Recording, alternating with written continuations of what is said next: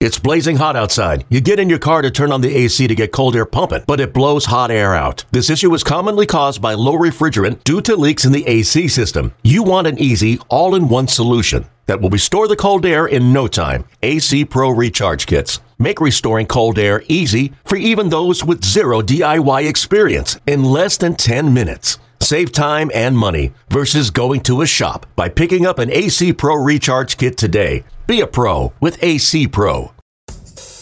This is Bustin' Loose Baseball with Grant and Danny.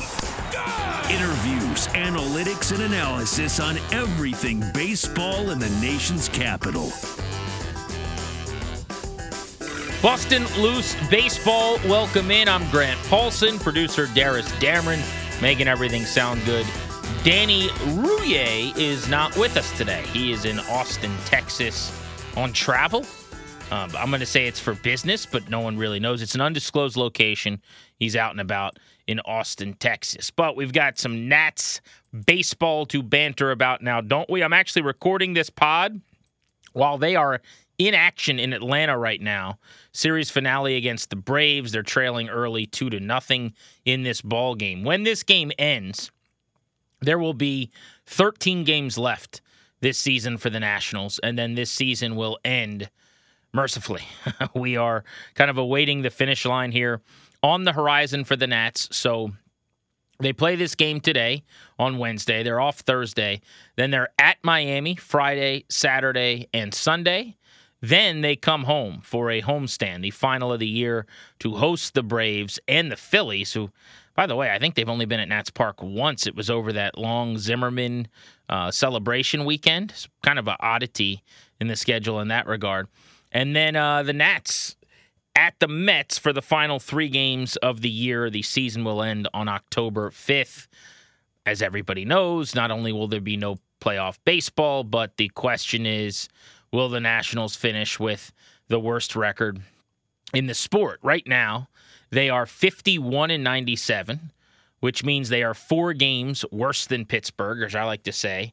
Four games up on the Pirates for the back end spot in the National League.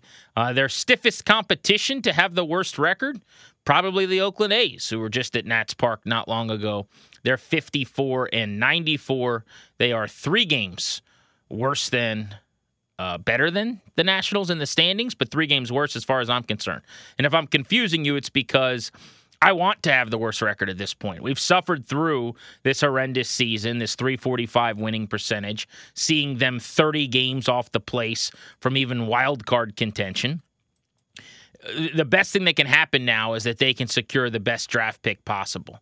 And as we talked about on the last pod, there is now going to be a draft lottery, so they're no longer guaranteed the number one overall pick, which is annoying and and is not what I'd prefer. I, I like the idea of where you finish dictating where you draft, a la the National Football League.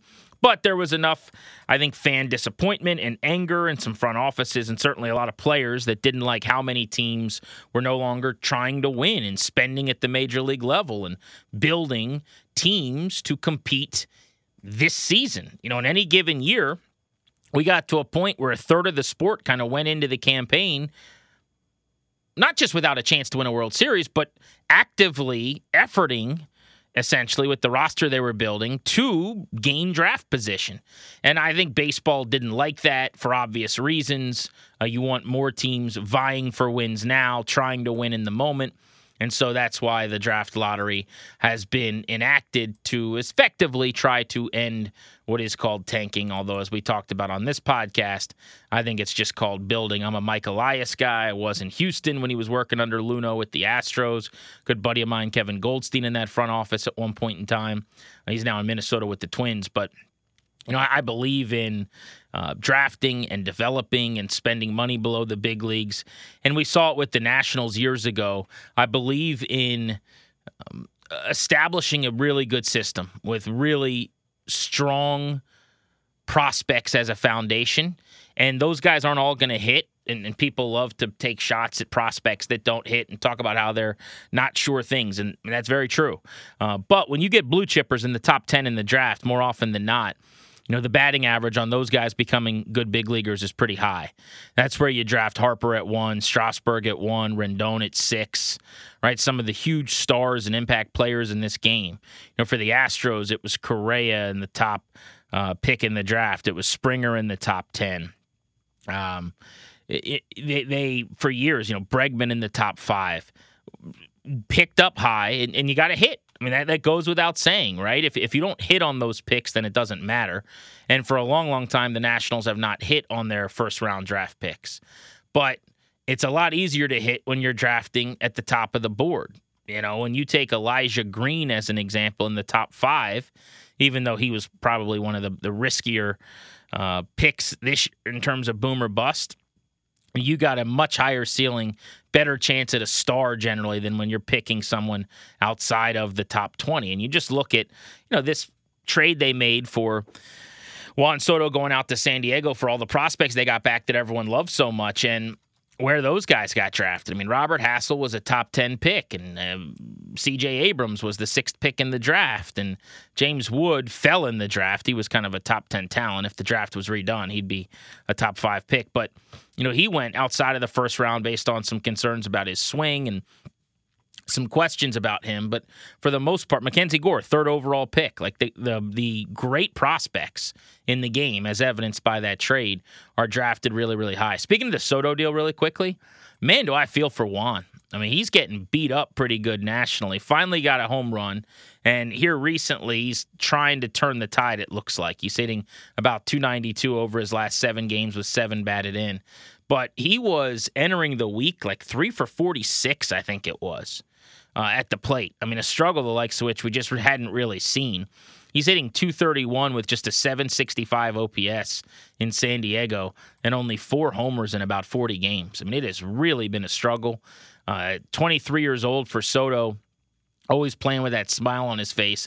He hasn't had nearly as much fun. He's been getting booed a little bit by Padres fans as well. Just a reminder that you know the grass is not always greener, and that's not to say that he forced a trade or anything like that, but Remember, he was not going to resign here, and the reason that the Nats traded him was that they decided and came to the realization that whether it was him or Scott Boras or both, I mean, they, they weren't going to kind of play ball on a contract. So the best time to trade Juan Soto is never, and the second best time is right now.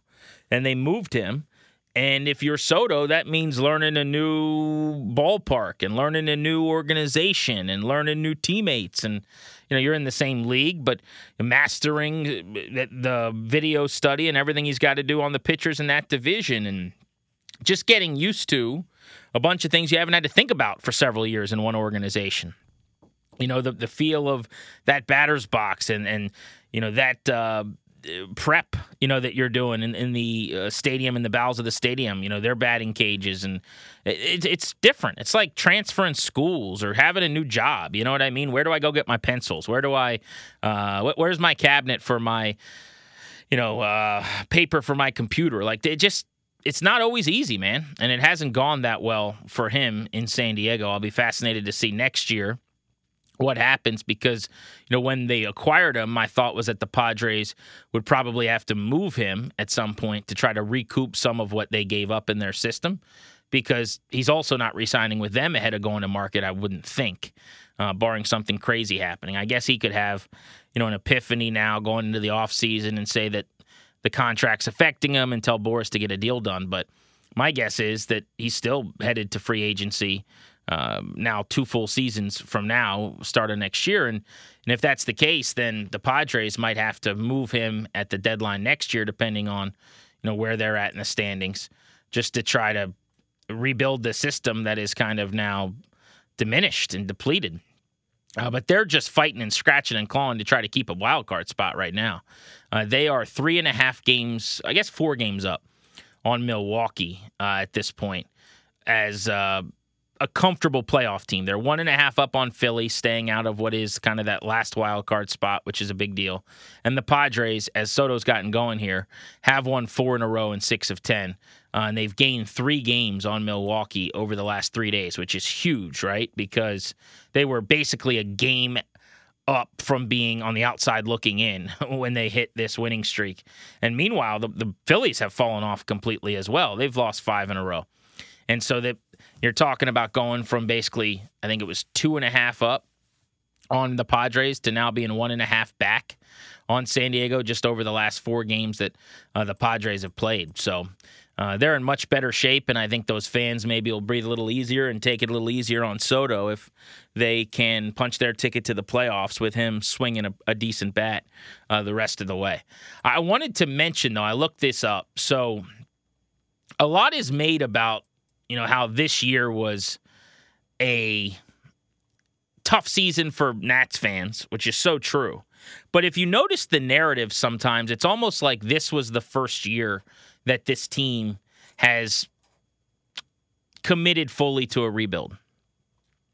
And I just think that's so wrong and flawed, right? If, if you're one of us here who's in DC and watches every game and lives and dies with this team and goes to Nats Park a ton, you know, I'll probably end up having hit 35 or so games by the end of the season.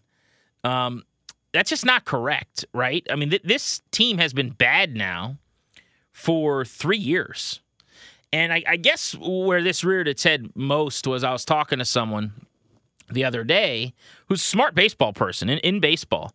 And they said, yeah, the Nats, they're going to be struggling, it looks like, for the next couple of years as they build that thing up. You know, is that fan base going to be patient? I know this was kind of the first year where they've had to go through this team tanking, you know, or whatever word they used. And that's just not true. That is what people think. But remember, they won the World Series in 2019. Now, they didn't plan to be bad in 2020, but they were terrible in 2020. That was a last place type team that season that just, in that 60 game, shortened year, wasn't really competitive.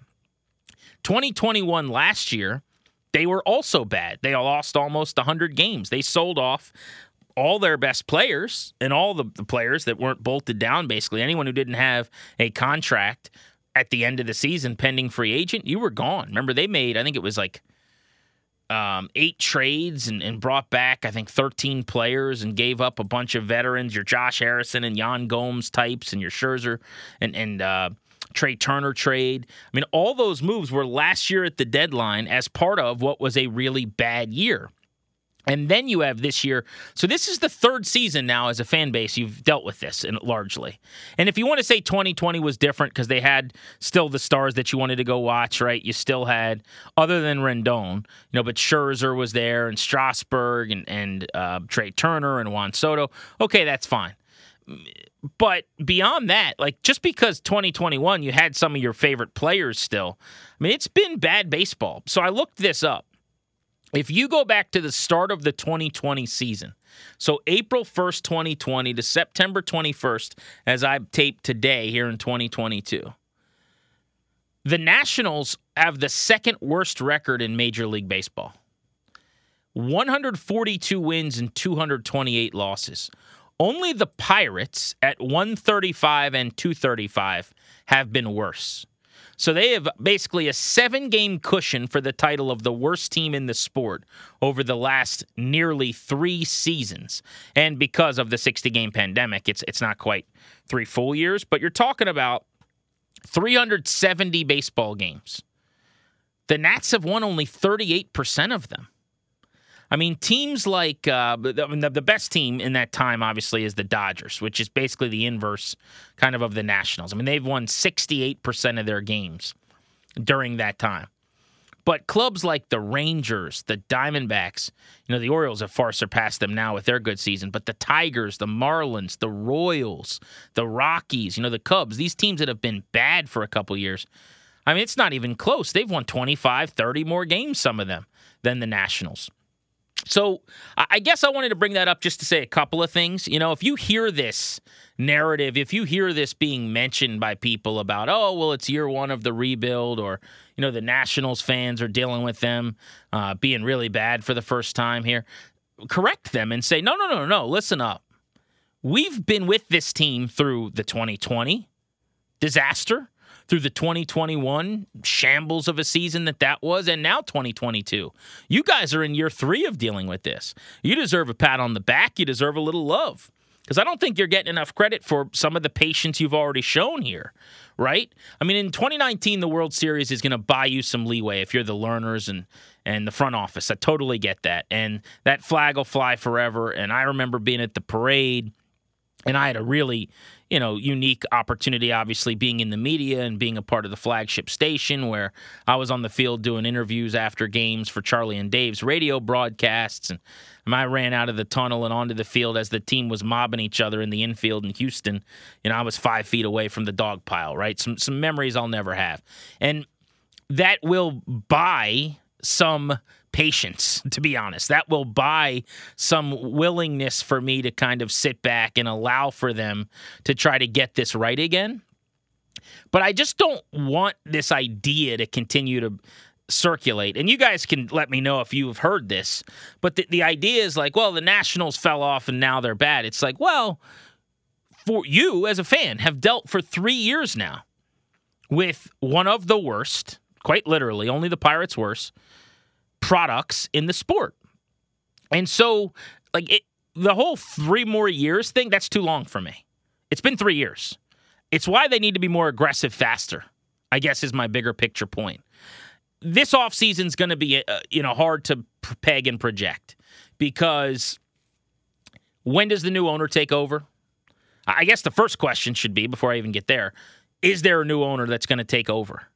I mean, I I haven't heard many people talk about this, but and I think this is probably unlikely, but we're all just kind of assuming that this sale is going to happen by the end of the year. I mean, is there any chance that the Lerners don't get whatever they want and they just keep this thing, which might be the worst case scenario at this point, based on some of the you know, speculation you see out there and some of the people I talk to who think, you know, while Mark Lerner is still a big fan, that maybe other members of the family have checked out or aren't as interested. So I, I guess number one, are they going to sell on the timeline that we are expecting? It's not a foregone conclusion, right? It's not a formality. I mean, it still has to happen. But let's just assume that your Barry's Svrluga of the Post types are right and that the timeline is that they're going to try to get this thing sold by the end of this calendar year. When does the new owner take over? How much off season is left? And what is their initial plan? I mean, do they want to throw money at some problems here and come in and try to invest in this thing right away? Or are they going to largely sit out that first few months, right? Because they're just starting to take over. They're brand new to this thing. They, want to see what works within the organization and what doesn't. I mean, if I was buying, you know, a billion plus dollar entity, I might do a lot of sitting, watching, researching, hire some smart people to tell me what's good and what isn't before I start making all my own changes. So maybe this is not the offseason where they make a push. And with where their best prospects are, you know, James Wood and A ball and Jarlin Susana and A ball. Um, Cavalli is obviously close, but with the setback of Henry and, and Hassell probably not getting to the big leagues until the second half of next year. I mean, it might stand to reason that you have one more year where you can wait. But I guess my point is they shouldn't wait and do that again in, in the offseason after. Like, how much can they ask of you guys to keep paying the big prices, to go to the games, to keep tuning in with all the other options you have? You know, there's great programming on Apple TV. there's really good programming on HBO Max and Netflix. I mean, you got options, right? So at some point, they got to hit the NOS button here and really start trying to build a winner.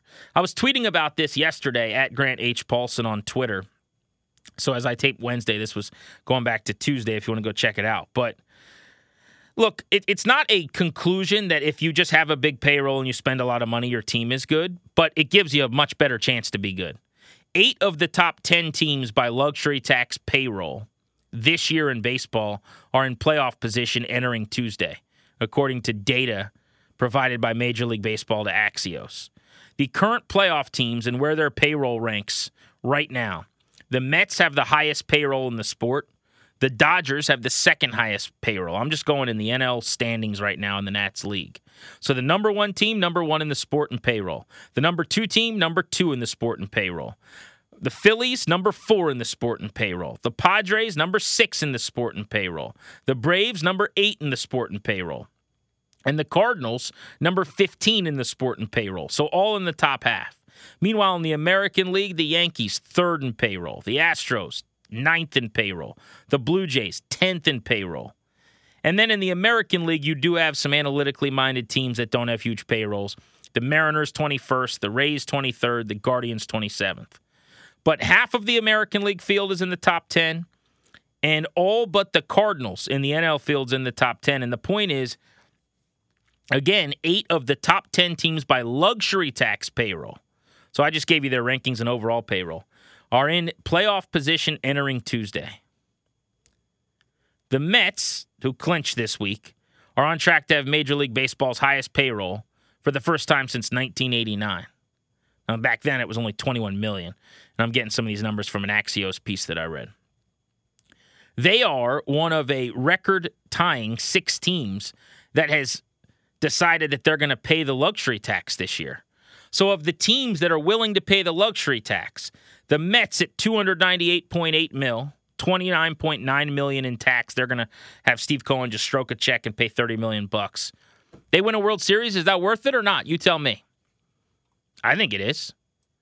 The Dodgers 290 million, 29.4 million in a penalty if you will, in a luxury tax payment. How's that working out for them? I just told you. The Dodgers have the best record in the sport with 252 wins, 30 more than anybody else since the start of the 2019 season. The Yankees, 267 million. Aaron Judge just hit his 60th home run to tie Babe Ruth last night. They're headed to the postseason. They're packing their ballpark. They're paying a $9 million tax. Phillies, 243.1 mil, paying a $2.6 million tax the Red Sox are the one team here that paid a lot of money and will pay a tax and will have nothing to show for it because they were a debacle this year, last in the American League East. 234.5 million, $900,000 tax. And then the Padres at 232.8 mil are going to make the playoffs.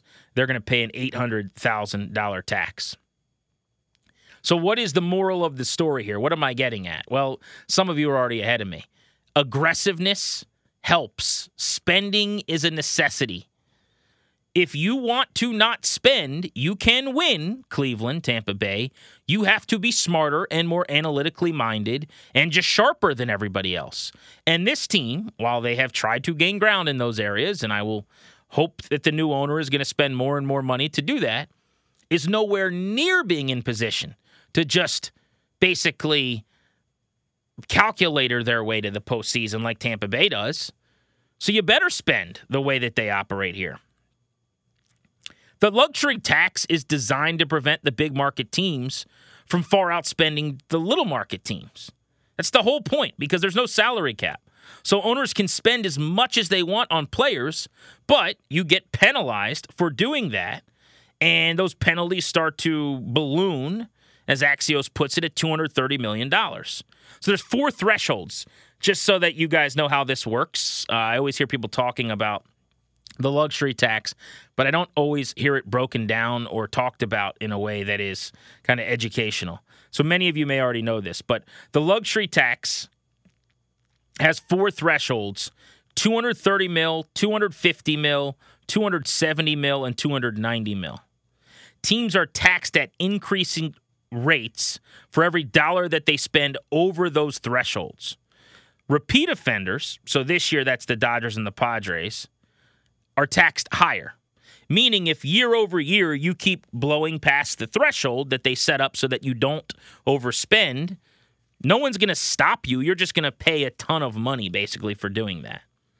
So if you get an owner, if the Nats get an owner, their own Steve Cohen type, who comes in here and just doesn't care about the money, he's not running this thing as a business to make cash like a coffee shop. Rather, he wants to just stack titles and try to you know, this is what he's spending his money on. And some people blow their money on cars. Some people blow their money, like me, on going out to eat. You know, maybe this owner wants to blow their money on a team and, and just buying players that he likes or she likes. Mets owner Steve Cohen came in and wanted to spend money to build a winner. So he spent 290 million. His team surpassed the 290 million threshold which is now kind of the first time we've seen this. It's the Cohen tax, is, is what it's being called. And the luxury tax payroll, which is different than the overall payroll, basically. It's calculated by combining the contracts of every player on the 40 man roster, plus about $16 million for benefits and $1.67 million for each team share of a new 50 million bonus pool for pre-arbitration players. And again, shout out to Axios for some of the breakdown on, on how that number went. In a newsletter this week, I saw that. But so that's kind of how it works. And I, I, what I'm hoping for is an owner that's willing to to spend big to pay those luxury tax freights, because I think that that is the best way to compete. I'm not sitting here telling you it's a sure thing, right? You can have a huge payroll, Boston, and lose. You know, the Yankees, year in and year out, have one of the higher payrolls, generally speaking, in the sport. They haven't won a World Series since 09, and pretty sure that's their only one in the 2000s, right? Since, since the turn of the millennium. Um, I get that it's not an automatic. It's hard to win. There's no automatics. But I do think you can help yourself to make sure that you're competitive if you're just actively trying real hard by bringing in great players. But I just thought those numbers, I mean, on the on the records, are, are just so revealing, right? And how about the Rays? You know, Houston is a top 10 spending team, and the Dodgers are number one, number two, depending on the year. The Mets have surpassed them, it sounds like, but they're normally right there at the top. The best three records in baseball over the last 370 games dating back to the start of that pandemic season. The Rays are right there, best in the American League. And they do it without really spending. But it just speaks to how brilliant they are in that front office. Really, really impressive. Bang, zoom. All right, let's talk Nats for a second. Last couple of weeks of baseball here, over the last 15 days, couple of guys I wanted to call attention to. Luke Voit has stayed hot. He has three homers and he has a 1030 OPS over the last two weeks for the Nationals. He is the only regular who's got an OPS uh, over 900 on the team over the last couple weeks. Alex Call has also been really good. He's played 11 games in that time, three home runs and eight RBI. Has an 870 OPS, second to Luke Voit on the squad. Uh, Joey Meneses, good to see have a four hit game the other night. He had you know, by his standards, been slumping just a little bit, had cooled off before that four hit game. Now he's sitting at 326 with his average and 906 with his OPS as we close in on 200 at bats. Mean, we're closing in on basically a third of a year of Joey Meneses in the big leagues. And Joey Meneses is hitting still over 325. There's nothing I can say today on this podcast that we haven't already said. I mean, there, there's nothing to add to this story that you guys who watch this team day in and day out don't already know. But hats off to him. What a story and, and what a you know what a great shot in the arm this was for those of us that are still watching all these games and still care about this team. You needed something like this to help us get to the finish line a little bit, right? Uh, you needed, you know, Luke Voit to hit, which he has. Uh, he's 362 average in his last 12 games with that 1030 ops. Just to give you something fresh, something fun to, to root for. I mean, he's eight for his last 24 at the plate with a couple of bolts this week. Uh, so it's been fun to watch Luke Voit in that regard. But man, oh man, uh, Joey Meneses. Look, oh, he's he's going to be in the mix now come spring training. Whatever you do this offseason, that guy should be on this roster. You know, he should have an invite to camp and he should get to compete for at bats one way or the other. Uh, Nelson Cruz is dealing with eye inflammation right now. Whether or not we see him uh, again in the next couple days, I'm not sure. But he is unlikely to be here based on his age and signing the, the one year deal that he did. You know, don't bring him back. If you want to shop Luke Voit, you might be able to get something for him, and then maybe Meneses could be your DH. Because I'm convinced that he can hit. He has hit in AAA consistently. He had a huge year for the Phillies in AAA and didn't get a chance in the majors a few years ago. Then he left and went and played Mexico before coming back and having an awesome season in AAA this year. But if you add up his, you know, his numbers in the minors to the majors, I mean, now, now you really got a, a fun stat line for him this season. But I, I just don't think he can play the field particularly well. And there's no harm in that for the record. Uh, you know, it, it's why he hasn't been much of a prospect. But like combine his numbers this season, and you've got 29 home runs and about 90 runs batted in, and an OPS now creeping up toward 900 overall. Just amazing. So he should absolutely be given a chance to compete. You know, you want to try to build the closest thing you can to a meritocracy. And you can't have him play the way he has down the stretch and you know, not give him an opportunity to get some ABs uh, into next season. Victor Robles, last six games he's played, five for 17 at the plate with a home run, a 294 average. Now, what they do with Victor Robles this offseason, I think, is going to be really interesting um, because I'm kind of over the whole Robles thing. Uh, too many outs on base, too many mistakes, throwing to the wrong guy. I think his baseball IQ is very low. Uh, I love the athlete, and I have I was so high on Robles for so long, and I'm just not anymore. Uh, 25 years old, it's not personal, right? But in 591 OPS, like I, I've seen enough, and it kind of feels, to be honest, like they've seen enough too, because he's not playing every day on a horrendous team that loses 70% of the time. And I think that kind of tells you everything you need to know. You know, if you're looking at Robles's future here, he's ARB eligible a couple of more times. He's not set to hit free agency until 2025. And so they could keep him around here still and may well do that. I mean, I saw kind of the first story written now about next season on MLB.com where it was kind of the same old you know, the Nats are hoping Patrick Corbin and Victor Robles can turn their careers around next year. And we've done that act, haven't we? I mean, I'm not trying to be flippant or a jerk or mean or anything, but Patrick Corbin is who Patrick Corbin is, and Victor Robles is who Victor Robles is. Uh, you fool me once, you know, fool me twice, fool me three times, you struck me out. I don't know the saying. But I played that game a couple years ago after 2020 with Patrick Corbin.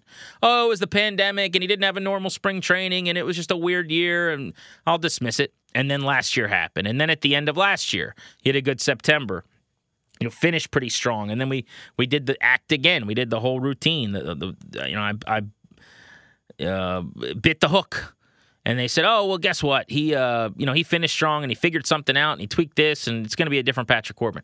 I'm not playing that game again, and I, I feel the same way about Victor Robles. Now, Corbin's not going anywhere. He's going to be here. He's under contract. They can't get out of the deal. No one's going to take on that contract. But Robles, you could flip you know, you could move on from pretty easily. There are teams all over the sport that would probably enjoy adding a gold glove caliber center fielder who can steal some bases, speed and defense guy. And there's also enough track record where he performed in the minors and was a high enough regarded prospect where I guarantee you there's going to be some teams out there maybe it's analytical or otherwise, who decide, you know, we can fix him or we can tweak the swing. And who knows? Maybe, maybe they're able to. I certainly hope that's the case. I don't root against Victor Robles, but I am ready to move on and kind of end that charade at this point. Because the problem is, it, it seems like, you know, if they were to keep him next year as just their fourth or, you know, spare uh, outfielder who comes off the bench to play defense and run, it does it just seems like there's always like the inclination that maybe he can do more or they need to play him more give him more opportunities. And also because at one point in time he was an everyday guy on a world series team I, you know it seems like maybe there's more of a hunger or an interest in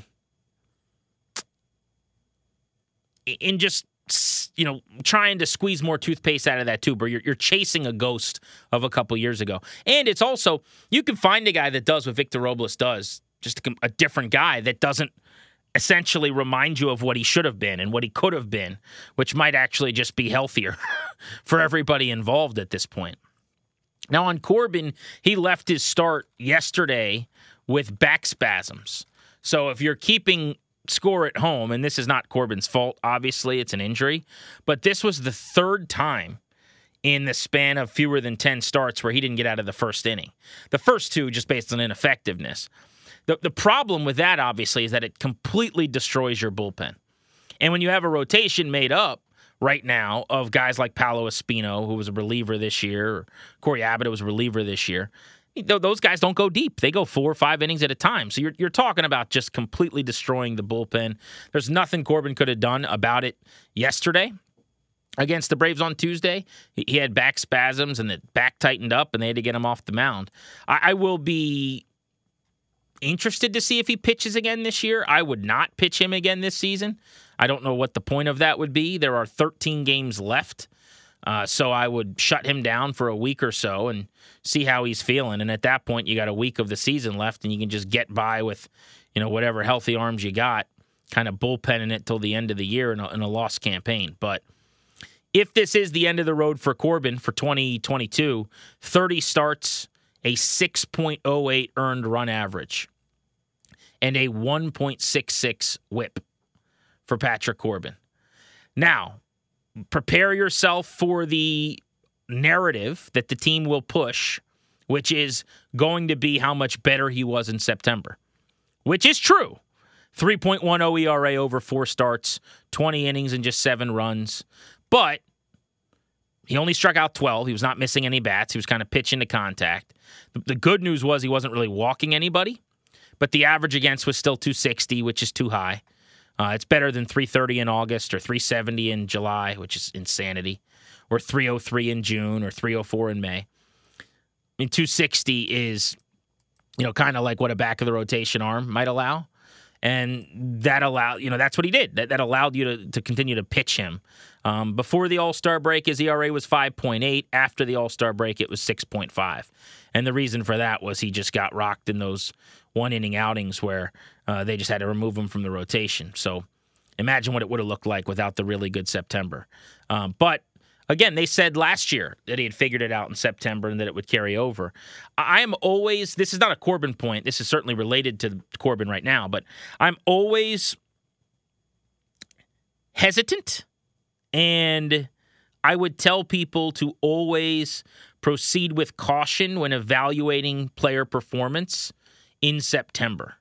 It is not quite as deceiving as spring training, obviously. These are real games and you are taking on real big leaguers. However, every team has kind of a different thing going on in September. Um, meaning there are teams that are playing a lot of young guys, like the Nats as an example. Like think about their lineup right now that that a pitcher might face. You know, the Braves call someone up today to shove against them, and and you're pitching against like you know, even though he's been pretty good, Ildemaro Vargas and Alex Call and uh, Tres Barrera, you know, that's that's a third of your lineup. Well, that's not the same as if you pitched against this team in May with Josh Bell and Juan Soto and Nelson Cruz before his season fell apart, right? And, and I guess my point is September, it, rosters expand, young guys get more opportunities. There is a developmental element for some teams to these games. There's also, I, I believe this, maybe some players would laugh at this, but I mean, depending on like where you're at in the standings, how much of a cushion you have, there might be games where it's a getaway day and, and we're ready to get on the bus. So, you know, you take three pitches, we're finding you or whatever. Uh, it just, it's different evaluating this month than the other months. And so I, I try not to get fooled by September. And, and that could be the same way with a call up, by the way. If, if a guy gets called up, you know, September 1st and they hit 327 or something, I, I, that doesn't mean they would have done that in May or June. Um, but look, you, you got whatever information you can get your hands on, you, you got to use. And and so you, you don't dismiss it completely or you don't say that Patrick Corbin didn't make some strides because he clearly did.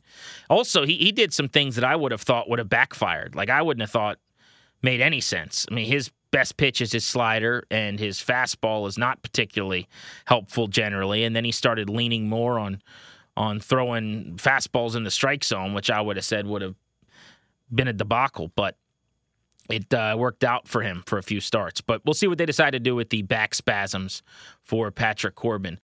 Long gone. On the injury front, really quickly, MacKenzie Gore made another rehab start.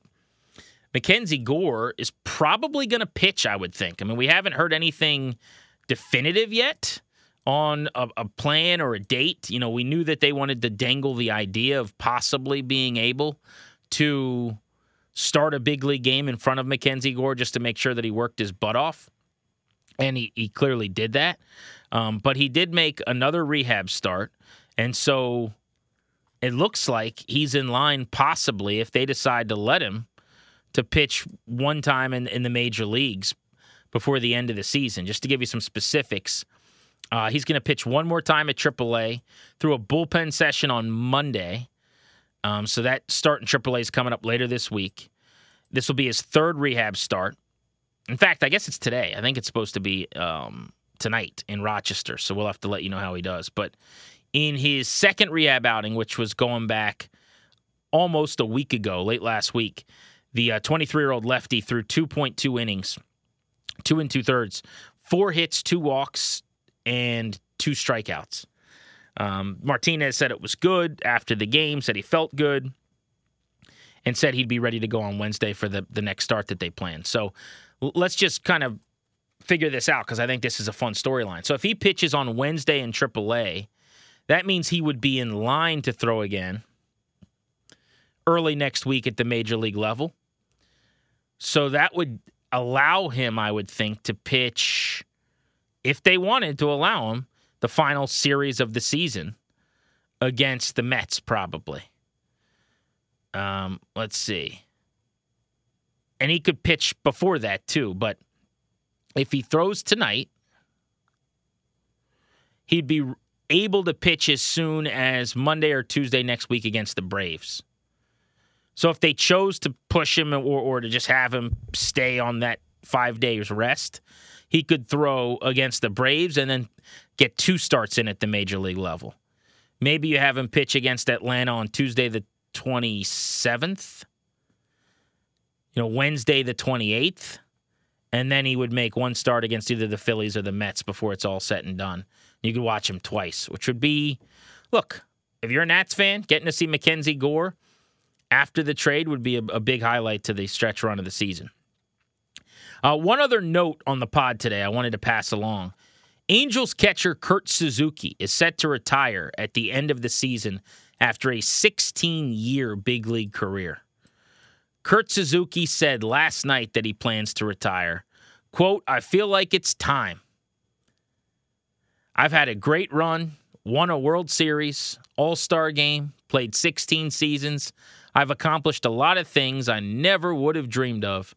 Felt like it's time for the next chapter. My three kids, all they've known is baseball. End quote. Where did he win that World Series? Anybody remember? Suzuki, second season with the Angels, he's hitting only 180 this year with four home runs in about 50 games. Has not played since August 28th. Uh, was on the bereavement list.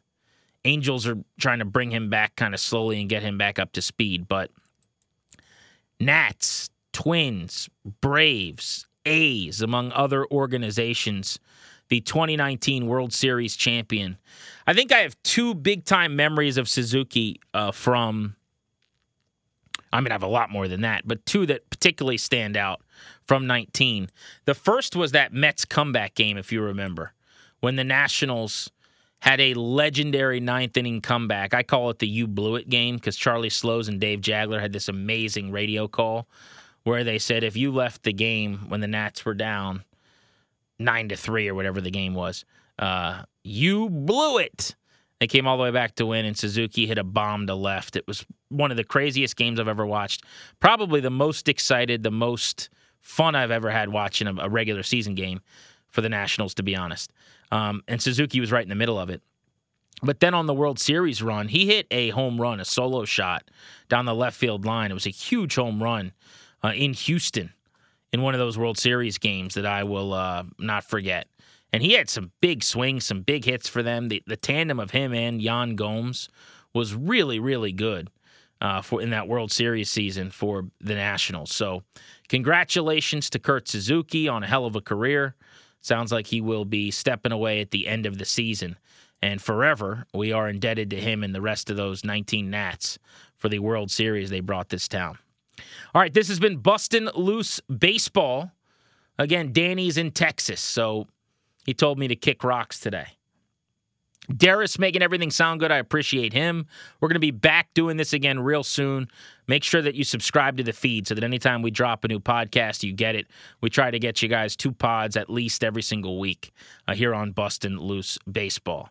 Until we meet again, enjoy Nationals baseball. Please subscribe and rate and review and say something nice. We will read your comment about the podcast and give you a shout out if you say something nice about us uh, because uh, we're desperate and we have no shame. So please say something nice.